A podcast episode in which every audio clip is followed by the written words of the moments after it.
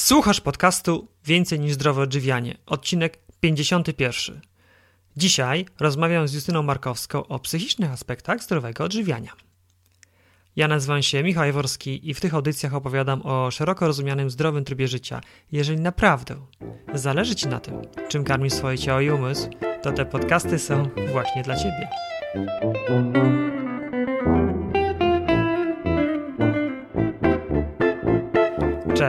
Cześć! Witam Cię gorąco w 51. odcinku podcastu. Mam nadzieję, że miło spędzasz czas i już nie mogę się doczekać, aby przedstawić Ci dzisiejszego gościa. Ale zanim do tego przejdę, opowiem Ci pewną historię. Wyobraź sobie, że postanawiasz radykalnie zmienić coś w swoim życiu, na przykład sposób odżywiania się. Robisz sobie rachunek sumienia i widzisz, że na przykład zjadasz za dużo słodyczy. Postanawiasz, że załóżmy od jutra nie będziesz ich zupełnie jeść. Albo drastycznie zmniejszysz spożywaną ilość. Pierwszego dnia jest łatwo. Silne postanowienie poprawy, entuzjazm, radość z pierwszych sukcesów. Już nawet fizycznie czujesz się lepiej, a psychika, samoocena wędruje na wyżyny, na jakich dawno nie gościła. Drugiego dnia, podobnie i trzeciego, aż w końcu przychodzi ten dzień. Ten jeden dzień, w którym ktoś ci na przykład sprawił przykrość. Albo po prostu było ci nudno, albo wręcz przeciwnie, w miłym gronie świętowaliście urodziny i nagle coś pęka. Zjadasz pierwszy kawałek, potem drugi i o nie, już nie jest tak przyjemnie, jak było w pierwszych dniach tego postanowienia. Jeżeli ten scenariusz w jakimś stopniu Ciebie dotyczy, to rozmowa, którą za chwilę wysłuchasz, będzie dla Ciebie prawdziwą petardą. Czymś, co otworzy Ci oczy na pozafizyczne aspekty jedzenia. Dowiesz się, dlaczego tak się dzieje i co najważniejsze, jak sobie z tym poradzić. Już dalej nie przedłużając, zapraszam na rozmowę z Justyną. Cześć Justyna. Cześć Michał.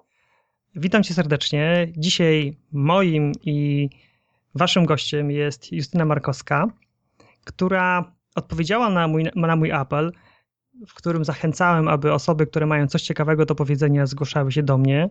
I właśnie zaprosiłem Justynę do nagrania podcastu i dzisiaj gościmy ją w naszym podcaście. Justyna, przedstaw się proszę, powiedz kilka słów o sobie, kim jesteś. E, przede wszystkim jest mi bardzo miło, że mogę być gościem Twojego podcastu. Nazywam się Justyna Markowska, jestem dietetykiem i psychodietetykiem. Na co dzień pomagam kobietom, bo pracuję e, z kobietami, e, pozbyć się nawyku jedzenia słodyczy, zwłaszcza pod wpływem emocji. Uczę też asertywności żywieniowej, pomagam pokonać kompulsywne jedzenie. A tak prywatnie to ostatnio zostałam mamą, tak już miesiąc temu. E, no i na razie się dostosowuję do nowej sytuacji. Gratuluję zmiany w rodzinie, powiększenia się Dziękuję. rodziny i rzeczywiście bardzo ciekawa przygoda przed wami, bo wiem, że to jest wasze pierwsze dziecko. Trzymam kciuki, żebyście jak najwięcej radości i cierpliwości wnieśli do swojej rodziny, aby to dziecko mogło się rozwijać i jak najwięcej szczęścia wam dawać. Bardzo dziękuję. Ta cierpliwość zwłaszcza jest potrzebna. Wspomniałaś, że jesteś psychodietetyczką. Tak. Co to jest psychodietetyka? O, wiesz co, to jest bardzo trudne pytanie, dlatego że e, psychodietetyka jest taką bardzo nową dyscypliną i właściwie mm, w ogóle sam zawód dietetyka jeszcze nie jest w Polsce do końca uregulowany, a co tu dopiero mówić o zawodzie psychodietetyka, czy w ogóle o psychodietetyce. E, Jest jeszcze to wszystko takie bardzo rozmyte i w zależności od tego, e, kto jaką szkołę kończył, jaki kurs kończył, to te aspekty pracy jako psychodietetyk są naprawdę bardzo różne. Więc ja jakby mogę mówić właściwie za siebie bardziej, jakim ja jestem psychodietetykiem, bo jednak każdy wydaje mi się, że troszeczkę inaczej pracuje.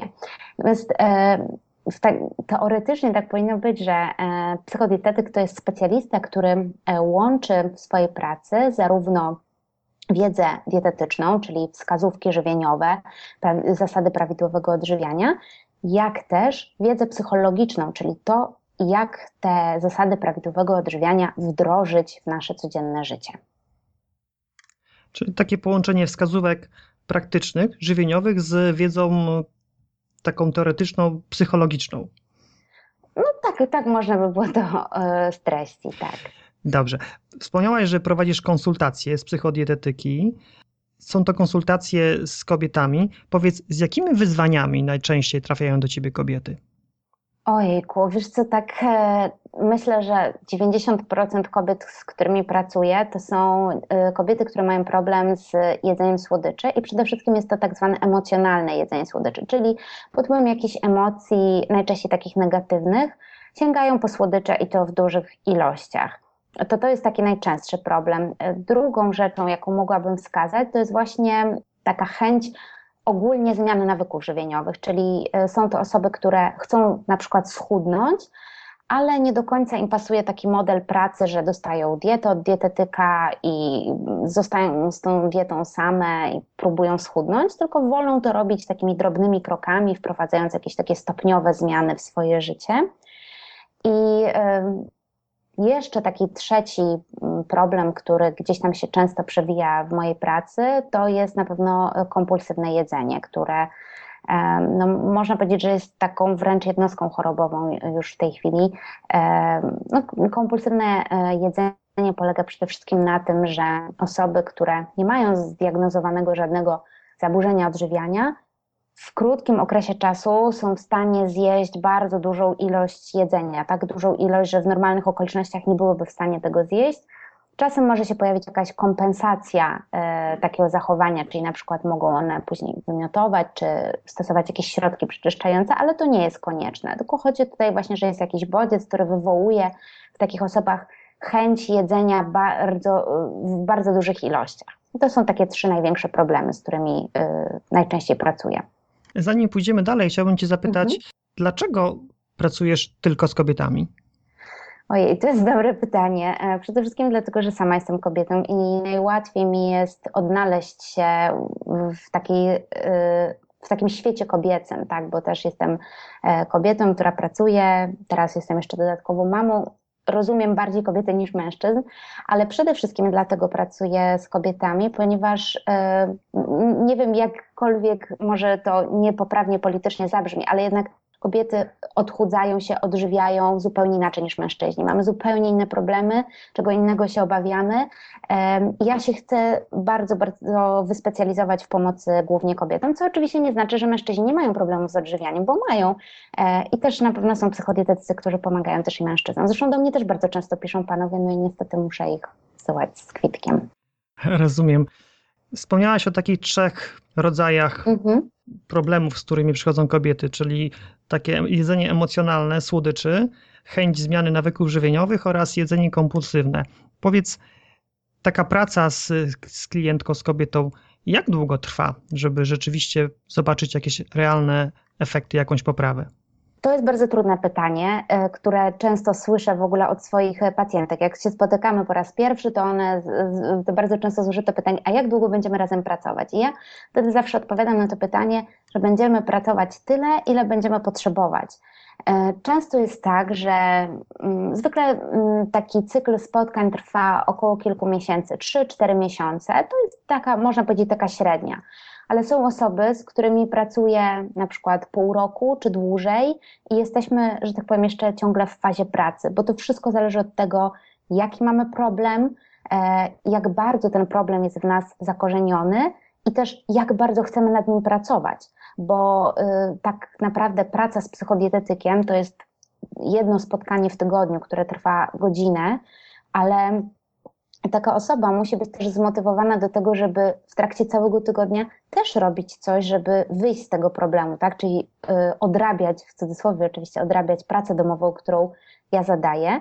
I taka osoba musi być przygotowana na to, że trzeba włożyć jakiś wysiłek w pracę z psychodietetykiem. Natomiast jeśli tego nie będzie, to wtedy taka współpraca będzie po prostu trwała dłużej, bo będziemy trochę dreptać w miejscu, tak? Więc jeżeli nie ma takiego zaangażowania w ten proces, no to, to wtedy automatycznie się to wydłuża. Ale jakby odpowiadając na Twoje pytanie, to zwykle, e, zwykle to jest około 3-4 miesięcy.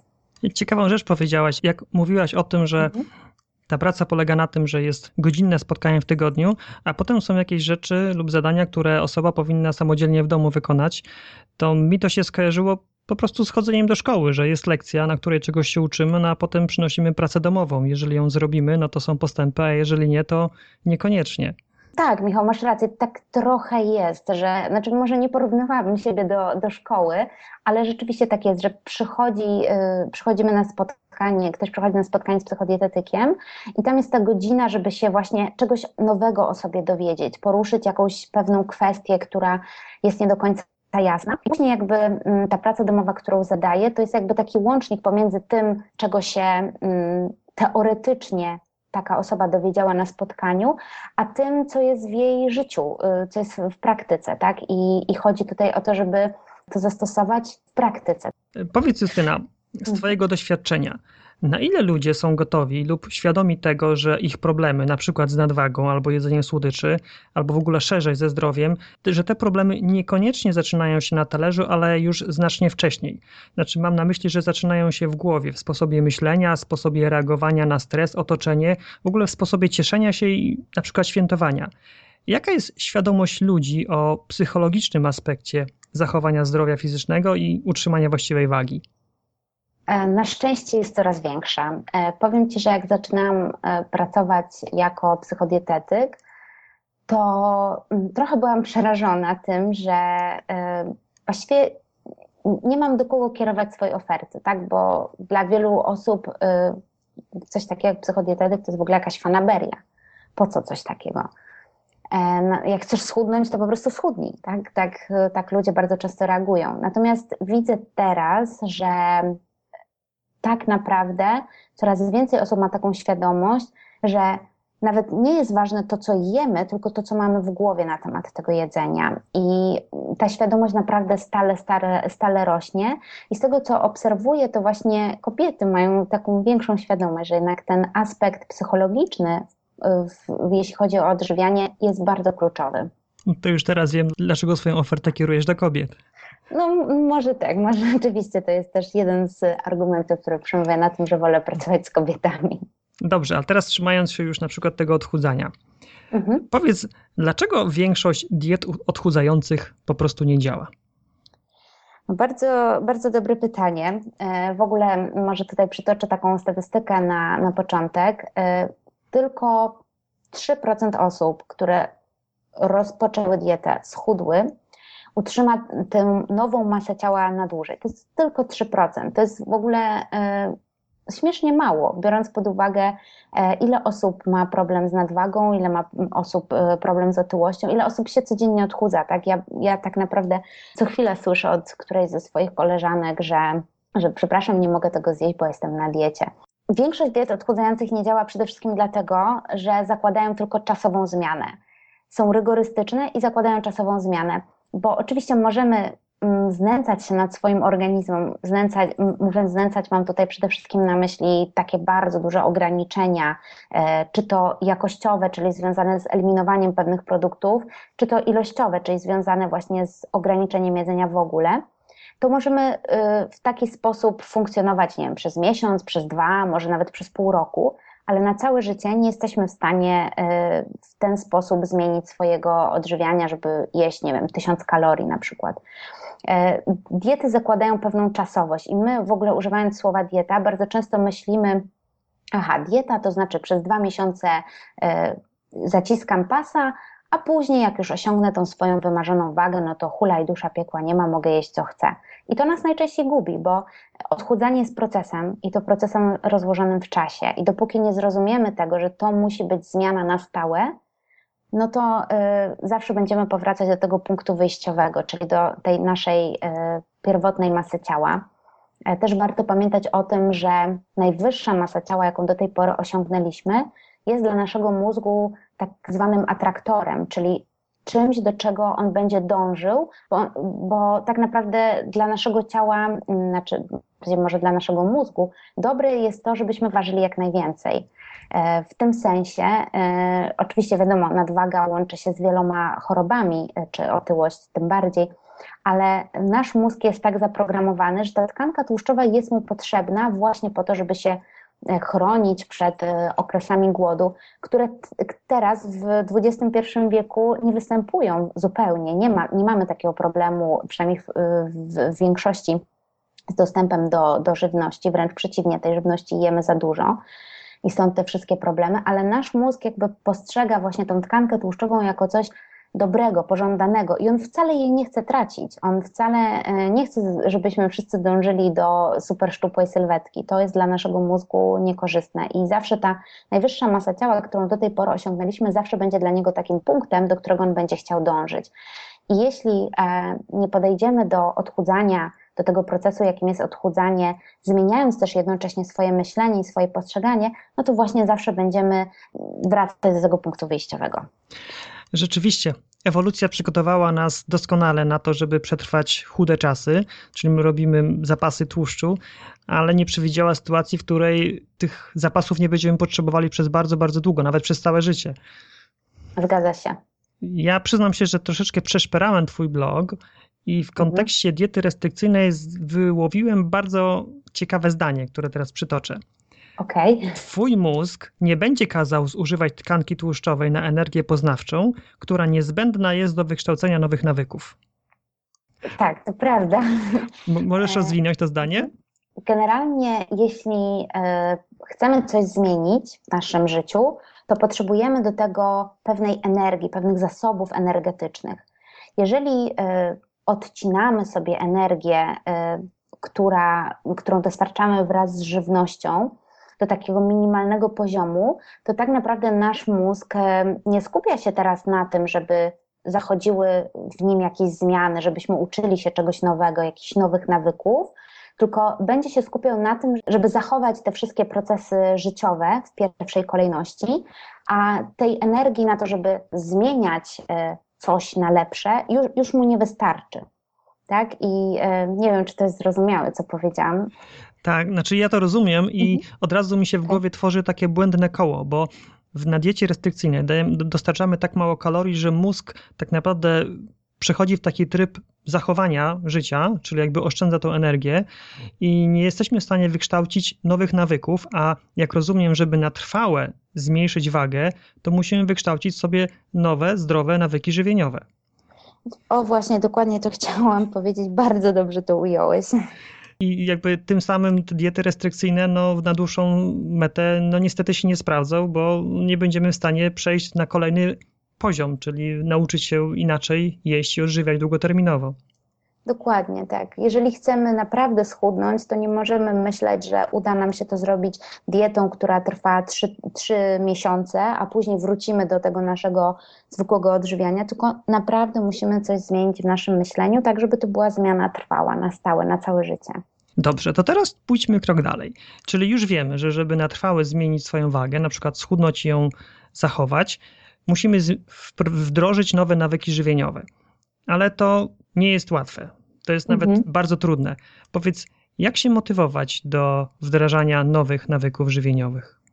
Wiesz to jest bardzo trudne pytanie, dlatego że każdego motywuje coś zupełnie innego. E, ja zawsze, y, bardzo, znaczy zawsze, bardzo często jak zaczynam pracę z nową osobą, to y, proszę ją, żeby mi wypisała wszystkie argumenty, ale minimum 10, e, dla których chce coś zmienić w swoim życiu, dla których chce zmniejszyć swoją masę ciała albo, nie wiem, pozbyć się nawyku jedzenia słodyczy pod wpływem emocji. Dlaczego chcę to zrobić? I e, kobiety wypisują naprawdę bardzo, bardzo wiele różnych powodów. Ja zachęcam je później do tego, żeby zawsze gdzieś te powody spisane na kartce miały przy sobie, dlatego że w takich trudnych chwilach, kiedy chcemy machnąć ręką na tą całą zmianę i powiedzieć, a po co mi to, po co ja się tak będę męczyć, zjem sobie teraz czekoladę, żeby mogły zerknąć na to, co je tak naprawdę motywuje. E, I na takiej liście bardzo często się pojawiają, że właśnie, że chcę być zdrowa ze względu na moje dzieci, y, że chcę się lepiej czuć w swoim ciele, tak naprawdę, że chcę być na przykład atrakcyjna dla mojego partnera. Tych powodów jest naprawdę bardzo, bardzo dużo. I myślę, że jeżeli zadajesz pytanie, jak się motywować, to tak naprawdę musimy w sobie znaleźć, właściwie odpowiedzieć sobie na pytanie, dlaczego ja chcę to zrobić, dlaczego ja chcę coś zmieniać w swoim życiu. I to nie odpowiedzieć sobie na to pytanie jednym zdaniem, tylko naprawdę szczerze zrobić taką całą długą, długą listę. Z motywacją jest też e, trochę tak, e, kiedyś się spotkałam z taką bardzo fajną metaforą, że z motywacją jest trochę tak jak z rozpalaniem ogniska.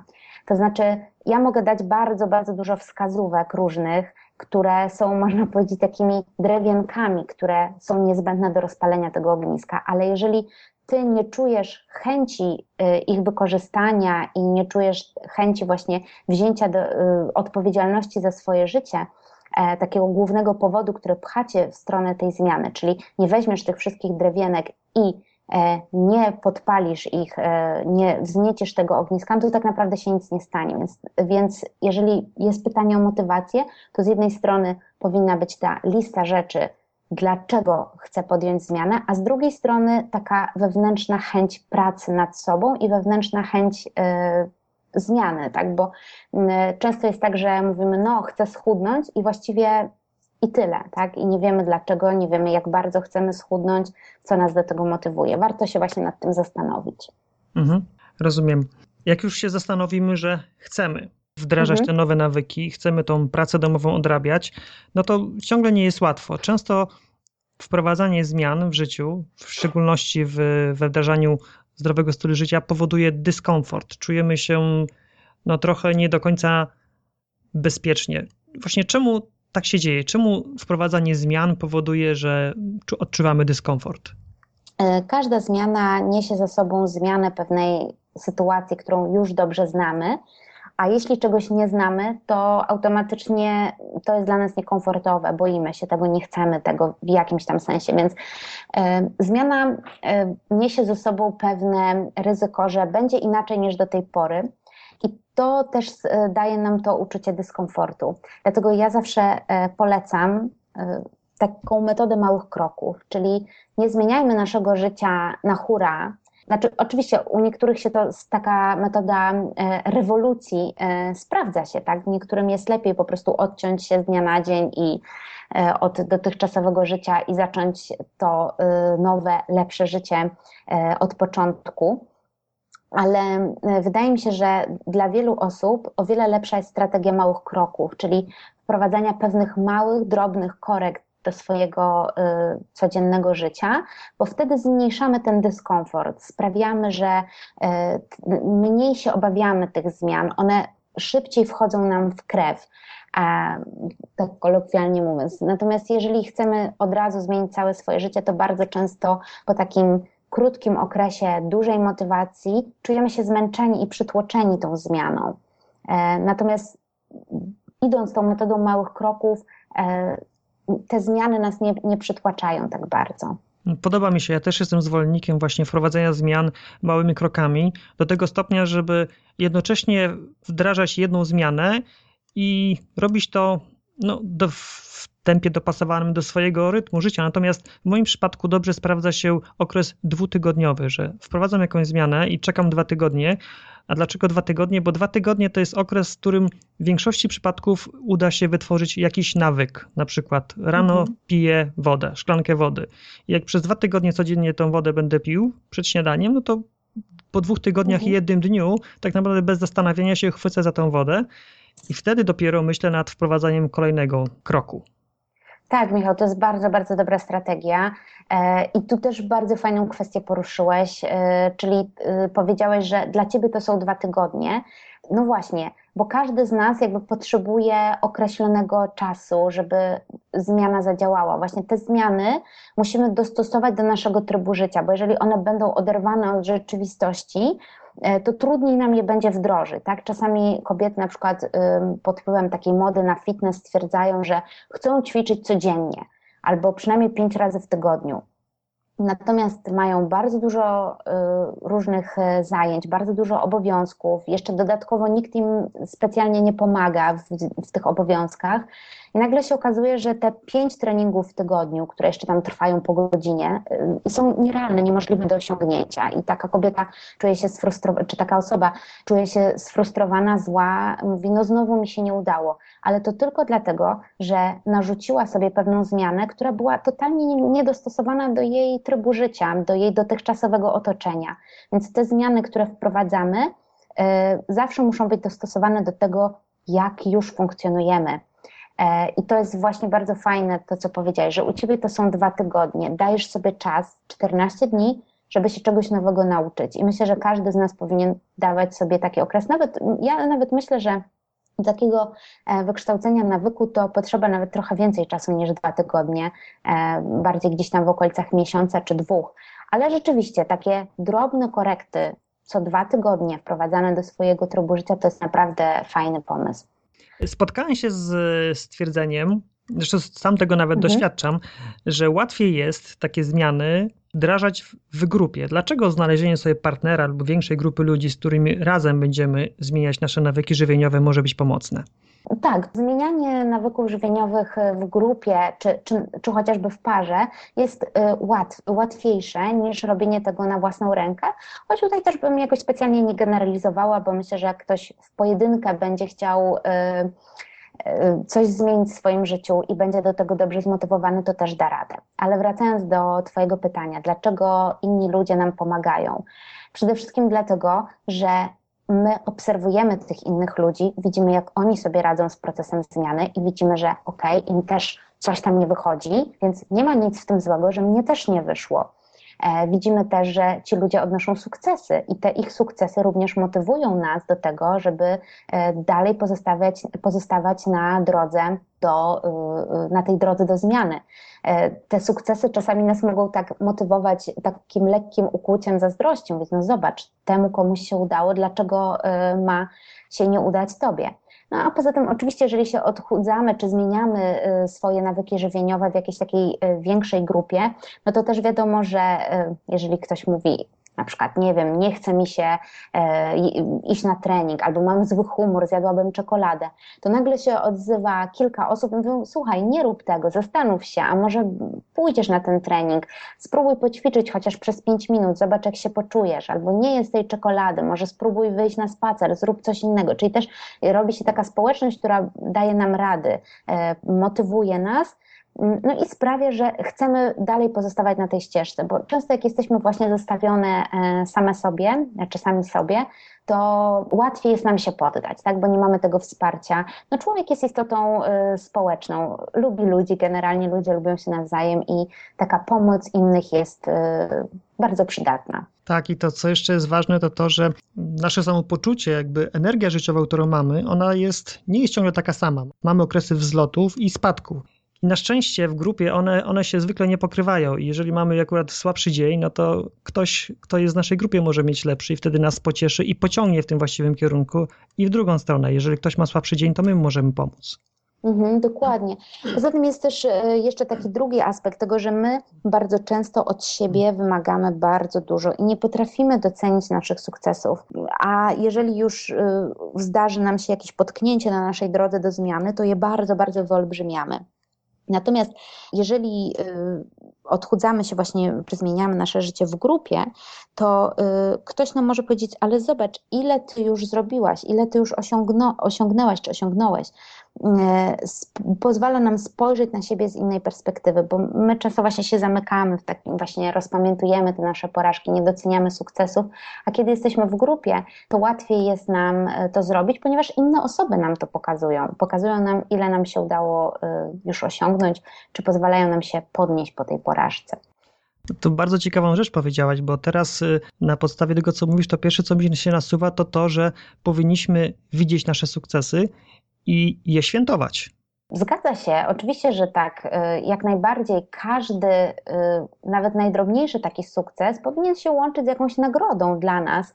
E, to może być coś bardzo drobnego. Oczywiście nie zachęcam do nagradzania się żywnością, bo jedzenie jest po to, żeby jeść i zaspokajać głód, a nie po to, żeby się nagradzać, ale zwłaszcza jeżeli ktoś ma problem właśnie z takim emocjonalnym odżywianiem, ale generalnie na przykład kobiety bardzo lubią, y, to jest taki jeden z ulubionych sposobów kobiet, z którymi pracują, żeby się napić dobrej herbaty, tak, żeby zrobić sobie jakiś taki relaksujący wieczór albo wyjść gdzieś do kina, e, czy chociażby na spacer.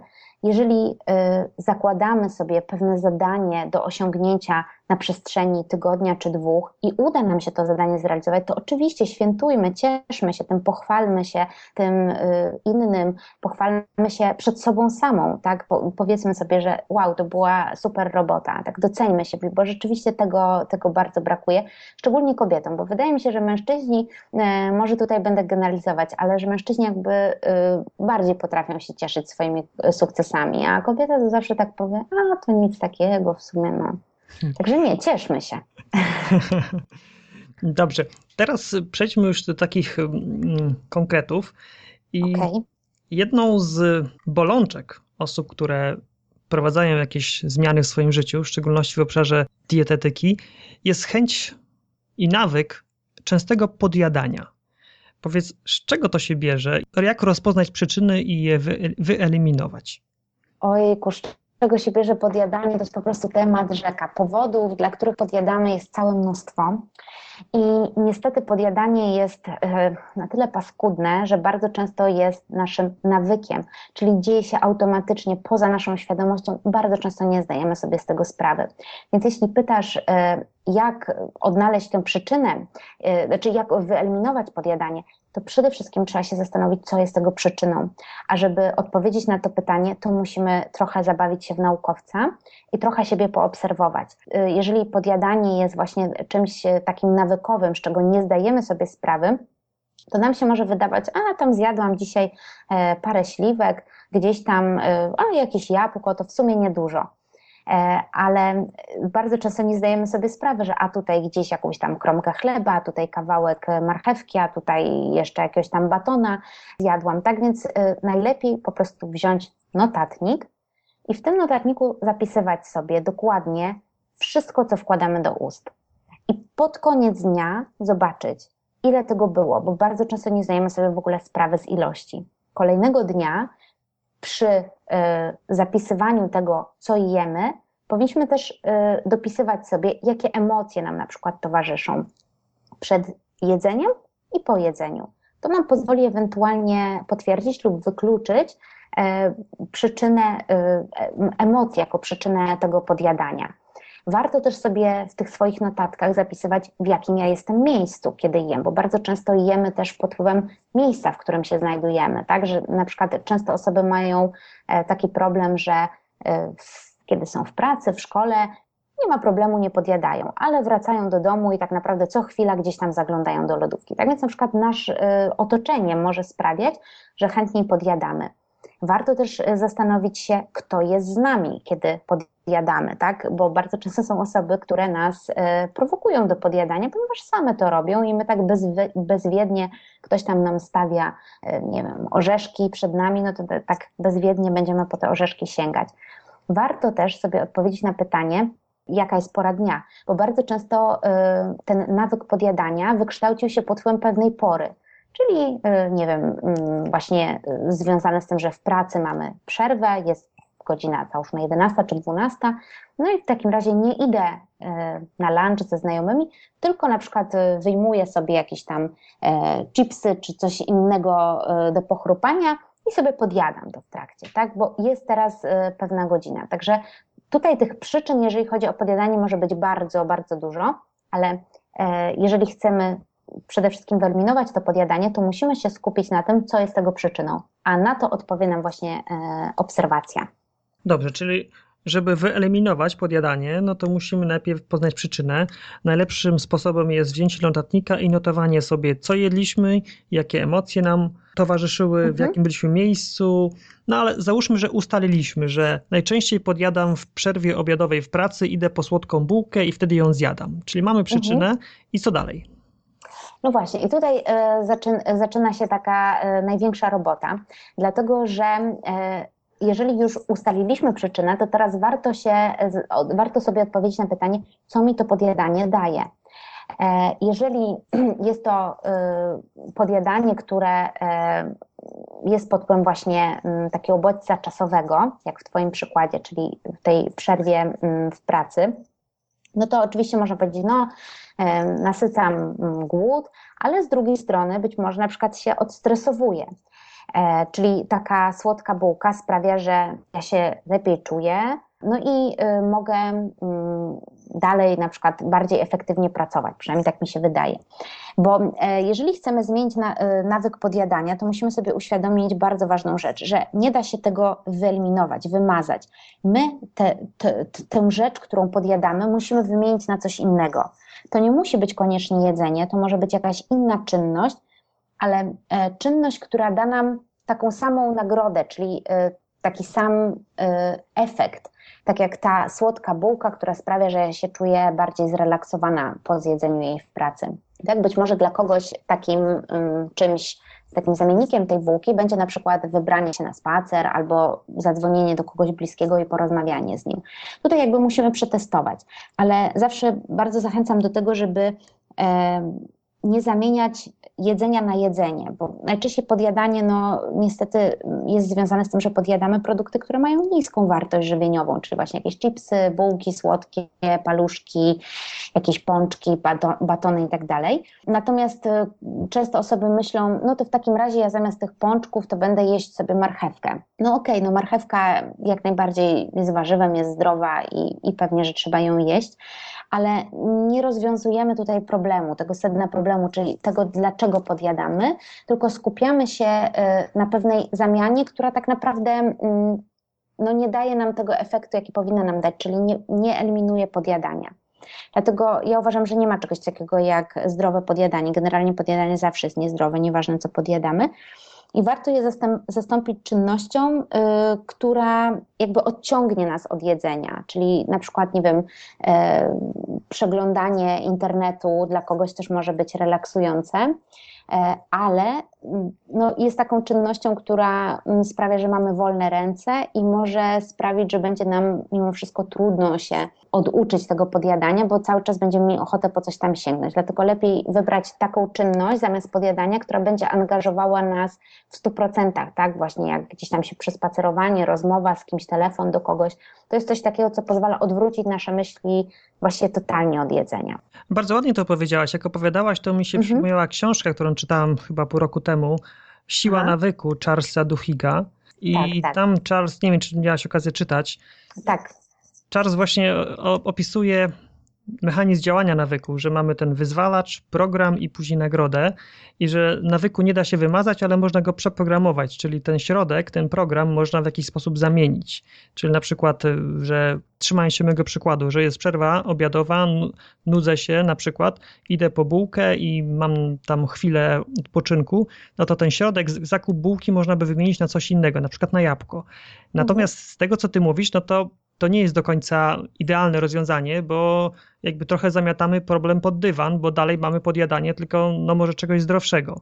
I jak rozumiem, to ty sugerujesz, aby taki nawyk zamienić na coś zupełnie innego. Mhm, tak.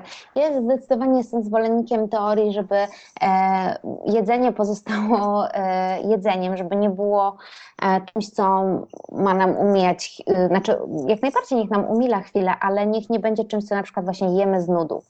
I e, oczywiście lepiej jest zjeść z nudów jabłko niż e, słodką bułkę, ale mimo wszystko e, uważam, że dużo lepiej jest, e, kiedy się nudzimy, na przykład, nie wiem, poczytać coś inspirującego niż e, jeść, tak? Bo to się na nas bardzo szybko zemści. Mm, póki jesteśmy, mm, tak powiem, zaangażowani bardzo w to nasze działanie, mamy duże zasoby energetyczne, to będziemy wybierać to jabłko zamiast słodkiej bułki.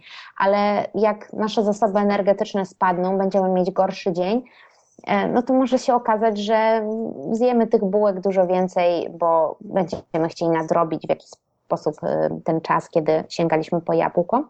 To się troszeczkę na nas zemści. Tak jak bardzo dobrze powiedziałeś, że to jest takie zamiatanie problemu e, pod dywan. Mi się podoba, w jednym z artykułów na swoim blogu opisałaś, że jeżeli powodem podjadania jest na przykład to, że jest nam smutno, to żeby mhm. obejrzeć sobie jakąś krótką komedyjkę zamiast jeść.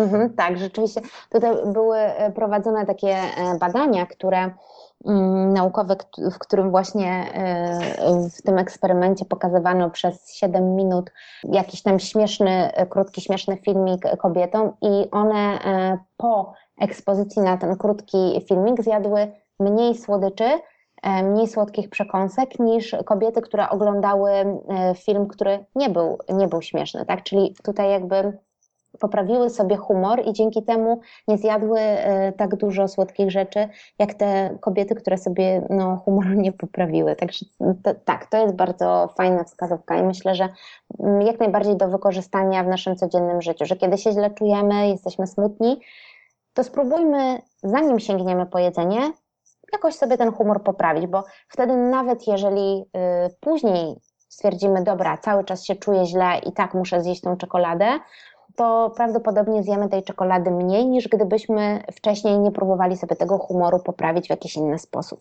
A to jest bardzo cenna wskazówka. Mhm.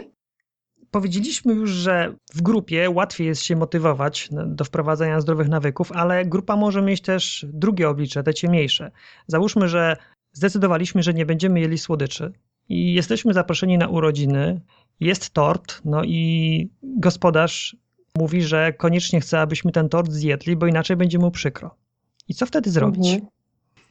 Poruszyłeś e, bardzo ciekawy problem. Mm, tutaj chodzi przede wszystkim o asertywność, tak? Czy potrafimy powiedzieć nie?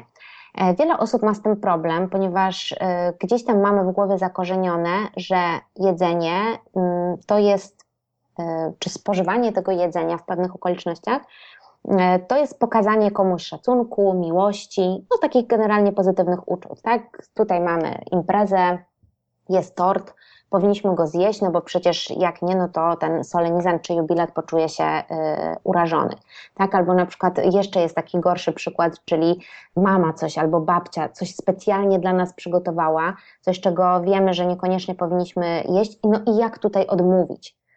E, ja zawsze w takich sytuacjach radzę, żeby przede wszystkim sobie odpowiedzieć na pytanie, czy chcesz w tej sytuacji odmówić, bo e, często jest tak, że te korzyści, które wynikają z powiedzenia słowa nie, są dużo mniejsze niż korzyści z powiedzenia słowa tak, dobrze, zjem mm, tylko kawałek, bo budzą w nas takie niesamowite poczucie winy. E, choć tak wcale nie powinno być, bo to, że ja nie mam ochoty jeść tortu na czyichś urodzinach, nie powinno w żaden sposób wpłynąć czy zrobić przykrości tej drugiej osobie. E, natomiast no, jest to e, trudny temat i tak myślę, że chciałabym tu szybko jakoś dać kilka rad, ale każda sytuacja jest inna, każda osoba jest inna i naprawdę ciężko jest mi tak powiedzieć e, w dwóch słowach, co zrobić w takiej sytuacji. Ja myślę, że przede wszystkim zastanowić się, czy rzeczywiście chcę tego odmówić, czy rzeczywiście czuję się na tyle gotowa czy gotowy, żeby powiedzieć nie, nie chcę tego jeść, ale jeżeli już zdecyduję, że chcę odmówić, to pamiętać, że mam do tego prawo. Nikt mnie nie może zmusić do tego, żebym coś zjadła, i warto wtedy nie tłumaczyć się ze swojej decyzji, e, tylko ją bardzo krótko uzasadnić. Czyli powiedzieć: Przepraszam cię, ale nie zjem tego tortu, ponieważ się odchudzam. Tak? I, to, I wiem, że gdybym go zjadła, to chciałabym go zjeść w jeszcze większej ilości. Nie tłumaczę się, po prostu dwa słowa uzasadnienia. Koniec, kropka. Jeżeli ktoś nas dalej namawia, dalej sugeruje, to ja powtarzam w kółko to sam, te same dwa zdania, czy to jedno zdanie, do momentu, aż wszyscy dadzą mi spokój. Natomiast warto też w takiej sytuacji pamiętać o tym, że jeśli użyjemy takiego zwrotu, nie mogę tego zjeść, bo coś tam, coś tam, bo na przykład nie mogę tego zjeść, bo jestem na diecie, to otwiera furtkę tym naszym rozmówcom e, do tego, żeby nas nakłaniać. No bo jeśli ja nie mogę, to znaczy, że ja chcę to zjeść, tylko coś mi przeszkadza i wtedy ci rozmówcy będą próbowali e, znaleźć jakieś rozwiązanie, żeby zaradzić, żebym ja mogła to zjeść. Dlatego jeżeli odmawiamy, to ten komunikat powinien być nie chcę tego zjeść, tak? Czy wolę tego nie jeść tak żebyśmy pokazali, że to jest taka nasza decyzja i tę furtkę do namawiania po prostu zamknęli. Bardzo dobrze, że to powiedziałaś, bo to taki drobia, drobna różnica. Nie chcę, mhm. nie mogę, ale rzeczywiście rozmowa później może się potoczyć zupełnie, zupełnie inaczej. Mhm. Bardzo często, jak y, o tym mówię, kiedy, kiedy pracuję właśnie z kimś nad, nad y, poprawą asertywności żywieniowej, y, to często słyszę, no ale jak to? To ja mam mamie powiedzieć, że ja nie chcę zjeść tego ciasta, które dla mnie upiekła. No tak, tylko bo właśnie w naszych umysłach to, to, połączenie, że żywność czy przygotowanie posiłku to jest okazywanie komuś miłości, jest tak bardzo zakorzenione, że nam się wydaje, że jak powiemy, że czegoś nie chcemy jeść, to po prostu wbijemy komuś nóż w serce. I być może tak czasami będzie, ale e, jeżeli powiemy to na spokojnie, jeżeli to uzasadnimy, to tak naprawdę nie zranimy tej drugiej osoby, tak? To, to, to zupełnie, no, no to jest bardzo skomplikowany e, proces i tutaj y, sporo trzeba nad tym pracować, żeby, żeby być asertywnym w kwestii odżywiania, ale jest to jak najbardziej do wypracowania, jest to możliwe do zrobienia. Ja myślę, że ten przykład odmowy, który użyłaś kilka minut wcześniej, jest, jest bardzo dobry, bo on ułagodzi tę odmowę, bo ty wspomniałaś, że nie chcę tego zjeść, ponieważ gdybym zjadła jeden kawałek tego tortu, to pewnie chciałabym kolejny. To jakby sugeruje, mhm. że ten tort jest tak pyszny, że nie mogłabym się powstrzymać i myślę, że gospodarzowi może być w jakiś sposób nawet miło, tak mówimy. Tak, rzeczywiście może tak być. Ewentualnie jeszcze możemy też mi się przypomniała taka rzecz, jak e, właśnie mówisz o tym złagodzeniu tego komunikatu, to też możemy dodać właśnie jakąś taką pozytywną prośbę. Czyli e, jeżeli powiemy, że tak nie chcę tego zjeść, ponieważ właśnie boję się, że jak zjem ten jeden kawałek, to będę chciała zjeść cały tort, a jestem na diecie, ale na przykład może mógłbyś mi zrobić kawę, tak? bo robisz taką pyszną kawę. I w tym momencie taka osoba e, najczęściej przekierowuje się, mówi: Oczywiście, bardzo chętnie zrobić tę kawę, i ona już nas nie chce dalej namawiać.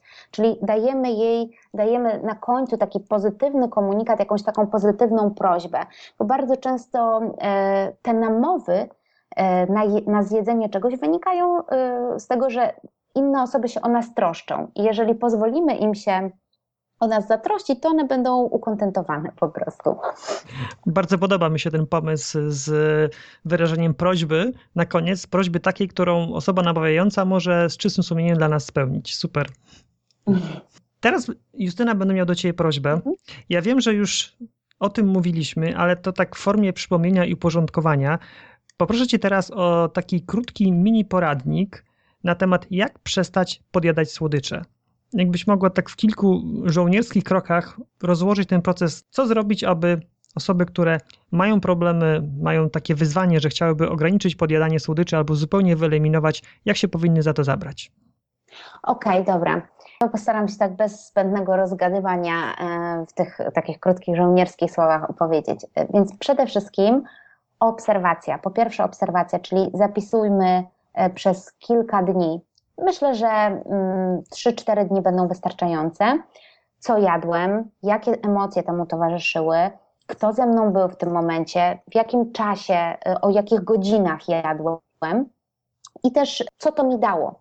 Co to mi dało, że zjadłem, tak? Czy pozwoliło mi nasycić głód, czy zaspokoiło moje jakieś inne emocje. Kolejnym krokiem jest, właśnie w poprzednim punkcie o tym powiedziałam, czyli kolejnym krokiem jest to, żeby odpowiedzieć sobie na pytanie, co mi to dało, że zjadłem ten czy ten produkt. Oczywiście mówimy tutaj o, o podjadaniu, tak, bo nikt się nie będzie zastanawiał, co mi dało to, że zjadłem śniadanie, tylko bardziej, co mi dało to, że sięgnąłem po kolejną kanapkę, chociaż godzinę temu e, zjadłam kolację. E, czyli co mi to dało? Odpowiedź na pytanie, co mi to dało? Trzeci krok, znalezienie czy sporządzenie listy czynności, którymi mogę zastąpić podjadanie, i które dadzą mi ten sam efekt, który dało mi e, podjadanie. Sporządzenie tej listy czynności jest niezbędne do kolejnego kroku, czyli do kroku czwartego, żeby te czynności testować i zamieniać podjadanie e, właśnie na pewne zachowania i patrzeć, czy e, to pozwoli rzeczywiście zaspokoić nam tą potrzebę, którą do tej pory zaspokajało podjadanie. Czyli na ten wyzwalacz, który, który gdzieś tam się pojawia, robię zupełnie inną czynność, i sprawdzam, czy ona dawała mi, e, czy ona daje mi to, czego się spodziewam, żeby osiągnąć. Dobrze, dobrze, tylko podjadanie słodyczy jest tak mhm. tak miłą czynnością, że trudno mi teraz sobie wyobrazić inne czynności, które mogą mi sprawić taką samą przyjemność. Czy możesz podać jakieś przykłady? O, wiesz co, no to e, teraz myślę, że tak na szybko to chociażby można sobie zrobić dobrą kawę czy dobrą herbatę, to też na pewno będzie czymś, co pobudzi naszą taką sensorykę, ale też z drugiej strony no wszystko zależy tak naprawdę, e, co nas kieruje do tego podjadania, bo jeżeli podjadamy dlatego, że jesteśmy smutni, no to możemy zrobić coś, co nas rozweseli. Jeżeli podjadamy z nudów, to możemy zrobić coś, co nas zajmie, czyli na przykład, nie wiem, przeczytać e, rozdział książki pokolorować kolorowankę. E, kobiety na przykład bardzo e, często dają sobie malowanie paznokci, e, bo też trzeba poczekać, aż lakier wyschnie, więc też nie można za bardzo wtedy nic podjadać.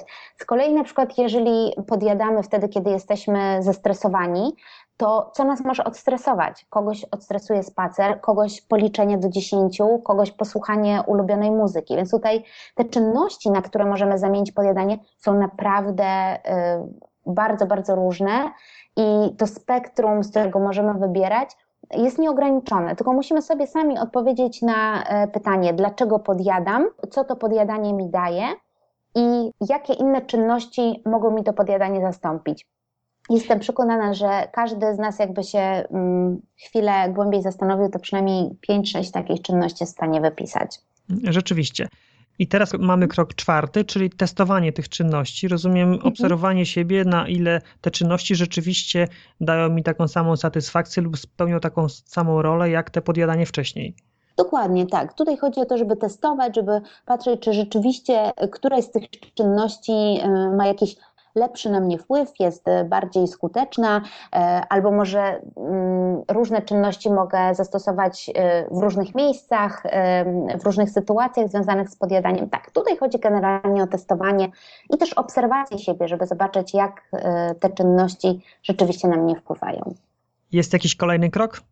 Chyba nie. Chyba myślę, że gdzieś, znaczy mm, kolejnym krokiem jest, y, tak bym powiedziała, monitorowanie siebie, czyli gdzieś tam cały czas taka obserwacja siebie, e, czy rzeczywiście mm, idę tym dobrym torem, bo no, zmiana nawyku to nie jest coś takiego, co sobie zrobimy hop.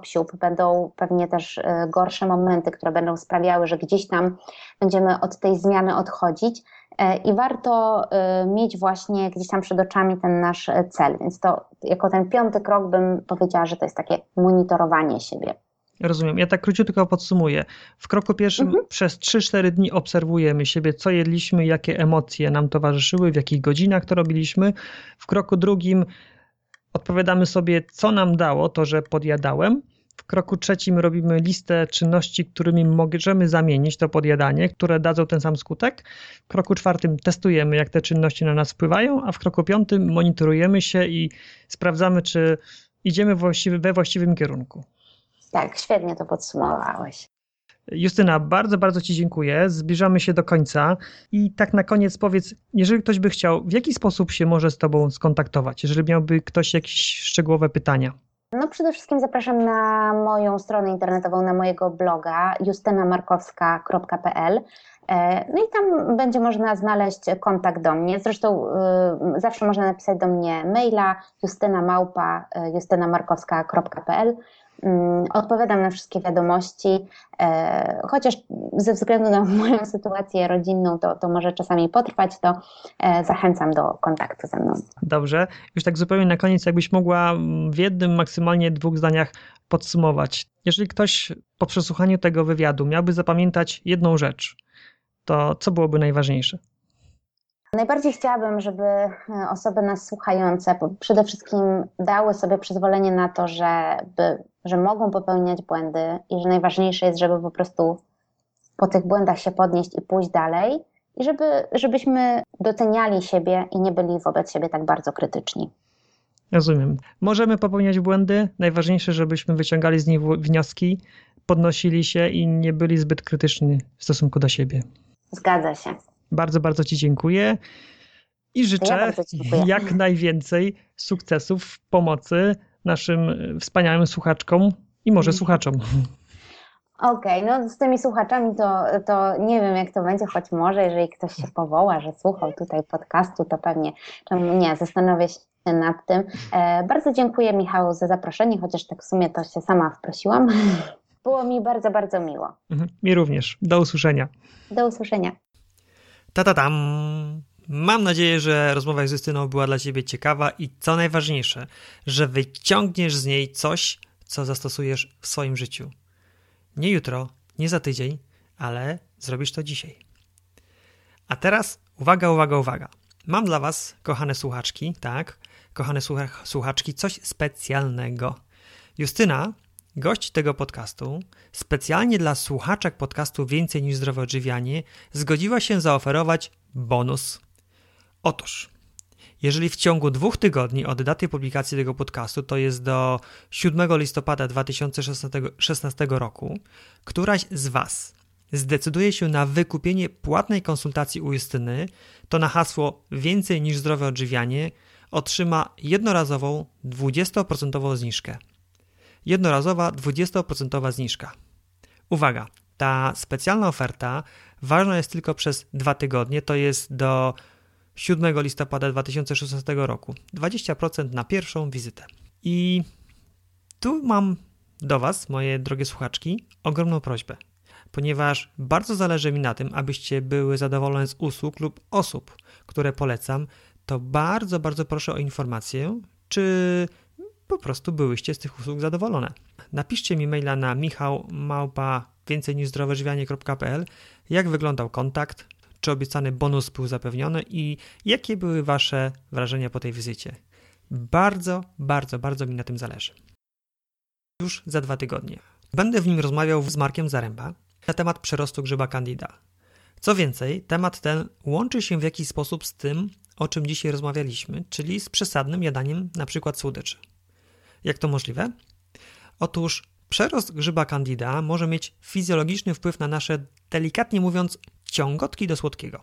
Grzyby candida żyją, żywią się cukrem, glukozą i jak nie mają co jeść, to potrafią się zachowywać w bardzo perfidny sposób. Otóż wydzielają na przykład neurotoksyny, które z krwią docierają do mózgu i powodują napady głodu cukrowego. W sumie nie ma się co dziwić, one wtedy po prostu walczą o życie. Albo dostaną cukier, albo zginą.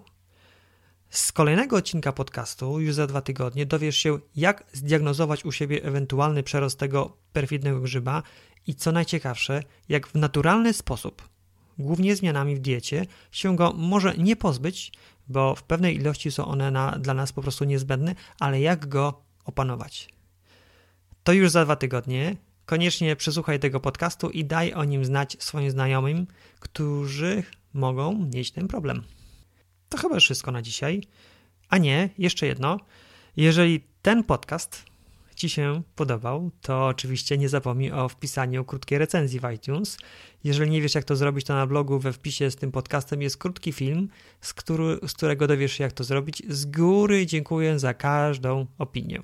Mam dla Ciebie jeszcze niespodziankę.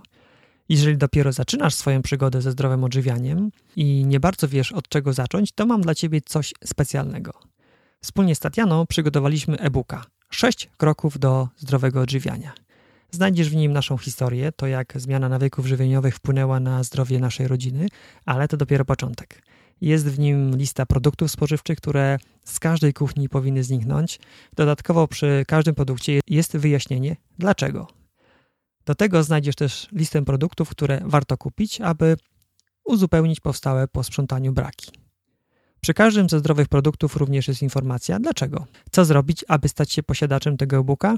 Wystarczy wejść na stronę www.więcejniżzdrowoodżywianie.pl ukośnik prezent, ukośnik prezent i podać maila, na który zupełnie bezpłatnie otrzymasz od nas ten prezent. To nic nie kosztuje, tego e-booka dostajesz od nas zupełnie bezpłatnie. Niech to będzie taki dobry początek Twojej drogi do zdrowego odżywiania. Na dzisiaj już kończę. Życzę miłego dnia, miłego tygodnia, miłego miesiąca. Miej po prostu fantastyczny czas, a my słyszymy się już za dwa tygodnie. Cześć!